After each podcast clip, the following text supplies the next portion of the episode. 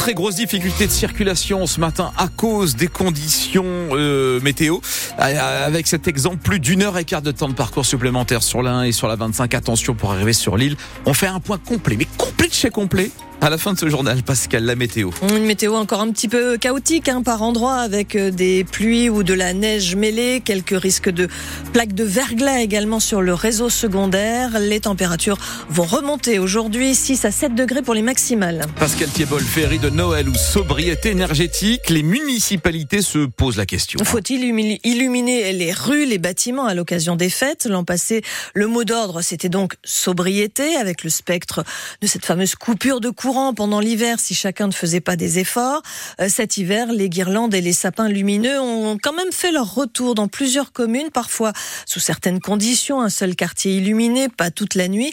Mathis Caron s'est rendu à Estevel près de Lens. Les décorations de Noël d'Estevel près de Lens sont restées deux ans au placard, mais cet hiver, elles éclairent à nouveau les petites rues du village. Une décision municipale qui divise les habitants. Je pense que c'est très bien. La magie de Noël, c'est important, que ce soit pour les grands, les enfants. Moi, ça me fait chaud à mon cœur. Je suis euh, vraiment écologiste dans l'âme. Donc forcément, j'estime qu'on peut s'en passer. Puis les gens décorent déjà leur maison.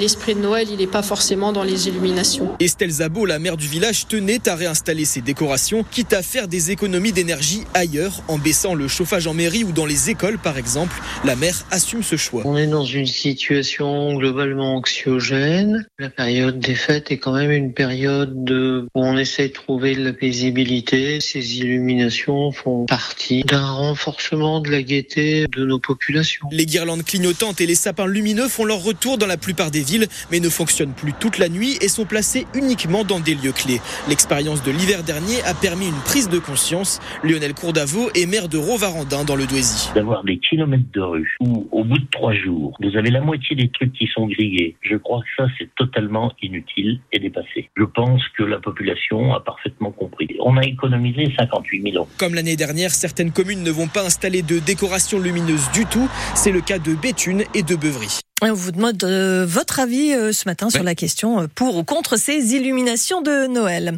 À Paris, l'homme qui a tué un touriste samedi soir et a blessé deux personnes est toujours en, garde à vue, âgé de 26 ans.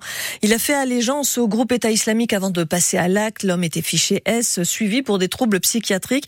Il avait d'ailleurs cessé son traitement en avril dernier. Hier soir, le ministre de l'Intérieur, Gérald Darmanin, a souhaité que les autorités puissent demander une injonction de soins. Aujourd'hui, elle ne peut être ordonnée que dans le cadre d'une procédure judiciaire. La police municipale de Roubaix peut continuer à utiliser son logiciel de vidéosurveillance, même s'il est équipé d'une fonction de reconnaissance faciale. Le tribunal administratif de Lille a rejeté la demande d'un collectif d'associations qui réclamait son interdiction. La ville de Roubaix a pu prouver en fait qu'elle n'utilisait pas ce dispositif. La commune est équipée de 470 caméras. Les inscriptions pour le concours des enseignants se terminent ce jeudi. Elles avaient été repoussées d'un mois faute de candidats en nombre suffisant. 3000 postes étaient euh, vacants à la rentrée. Dans 10 minutes, nous irons à la rencontre de Marie et Marie, deux enseignantes très motivées, l'une débutante, l'autre aguerrie. Et puis Pascal à 8h04, une forêt coincée entre deux autoroutes.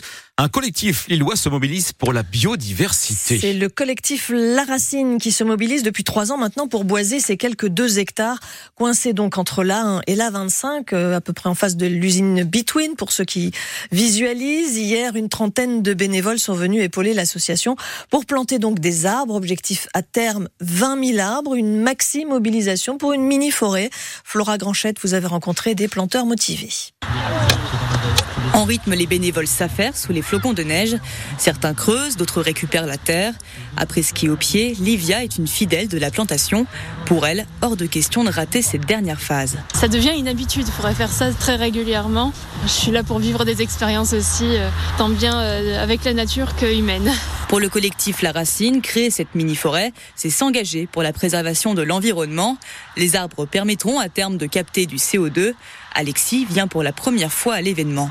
Je suis engagé comme je peux, on va dire. C'est pour ça que justement j'avais envie de faire euh, une fois ce genre d'action. Je suis étudiant à Lille, j'ai pas du tout de jardin. J'ai déjà jardiné un petit peu euh, chez mes parents, tout ça, mais jamais, euh, jamais à planter des choses vraiment. L'impact de la mini-forêt restera toutefois limité. Thibaut Garin est l'initiateur du projet. Cette plantation est avant tout symbolique. On plante devant les voitures. Donc euh, il y a aussi quelque chose qui se passe dans l'esprit des gens qui nous, qui nous voient. En général, ça attire la sympathie, on a le droit à des, des petits klaxons. On essaie de militer pour que la main de l'homme qui est euh, obsédé par la maîtrise de son espace se fasse plus douce, beaucoup plus douce. Pour la racine, l'objectif est simple, prouver que la biodiversité peut reconquérir n'importe quel espace, même le bord des autoroutes. Autre mobilisation pour une bonne cause, l'hôpital de Boulogne-sur-Mer prépare le Téléthon qui a lieu à la fin de la semaine. À partir de ce matin, cinq vélos d'intérieur seront à la disposition du public. Il suffit de pédaler. Toutes les 15 minutes pédalées rapporteront un euro à la recherche sur les maladies neuromusculaires. C'est le kayakiste boulonnais, vice-champion olympique Maxime Beaumont qui donnera le top départ à 10h tout à l'heure. Et puis, douzième match sans défaite pour les footballeurs du LOSC. Toute compétition confondue. Hier après-midi, les Dogs ont dominé Metz 2 à 0 lors de la 14e journée du championnat de Ligue 1. But de Youssouf Yazidche et de Jonathan David. Une rencontre marquée par la prestation, surtout du gardien Lucas Chevalier qui a arrêté deux pénalties. Ça devient une spécialité, Lucas Dervaux. Avec désormais trois arrêts sur cinq tentatives adverses dans sa carrière en Ligue 1, Lucas Chevalier affiche un taux de réussite délirant de 60% dans l'exercice. Il avoue pourtant ne pas avoir de recette magique. C'est pas forcément quelque chose sur lequel euh, je travaille. Les pénalties, je pense plutôt au feeling, à ce que tu ressens sur le moment et l'instinct que, que vraiment bosser dessus. Hier soir, il a enlevé une belle épine du pied au Lillois en arrêtant le premier à 0-0, puis le deuxième à 2-0, évitant de relancer les Messins, en stoppé deux dans un même match, un fait rare dont il avait particulièrement conscience. Comme je l'ai dit, euh, au coéquipier, ça arrive pas tous les jours.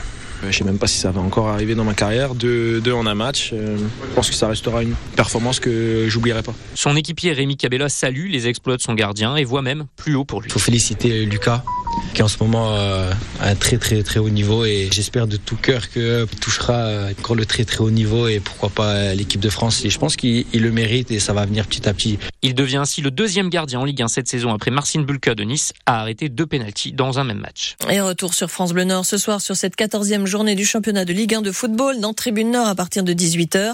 Euh, hier soir l'OM a renoué avec la victoire en battant Rennes 2-0. Le PSG est en tête du championnat devant Nice et Monaco. Lille donc quatrième et Lens sixième.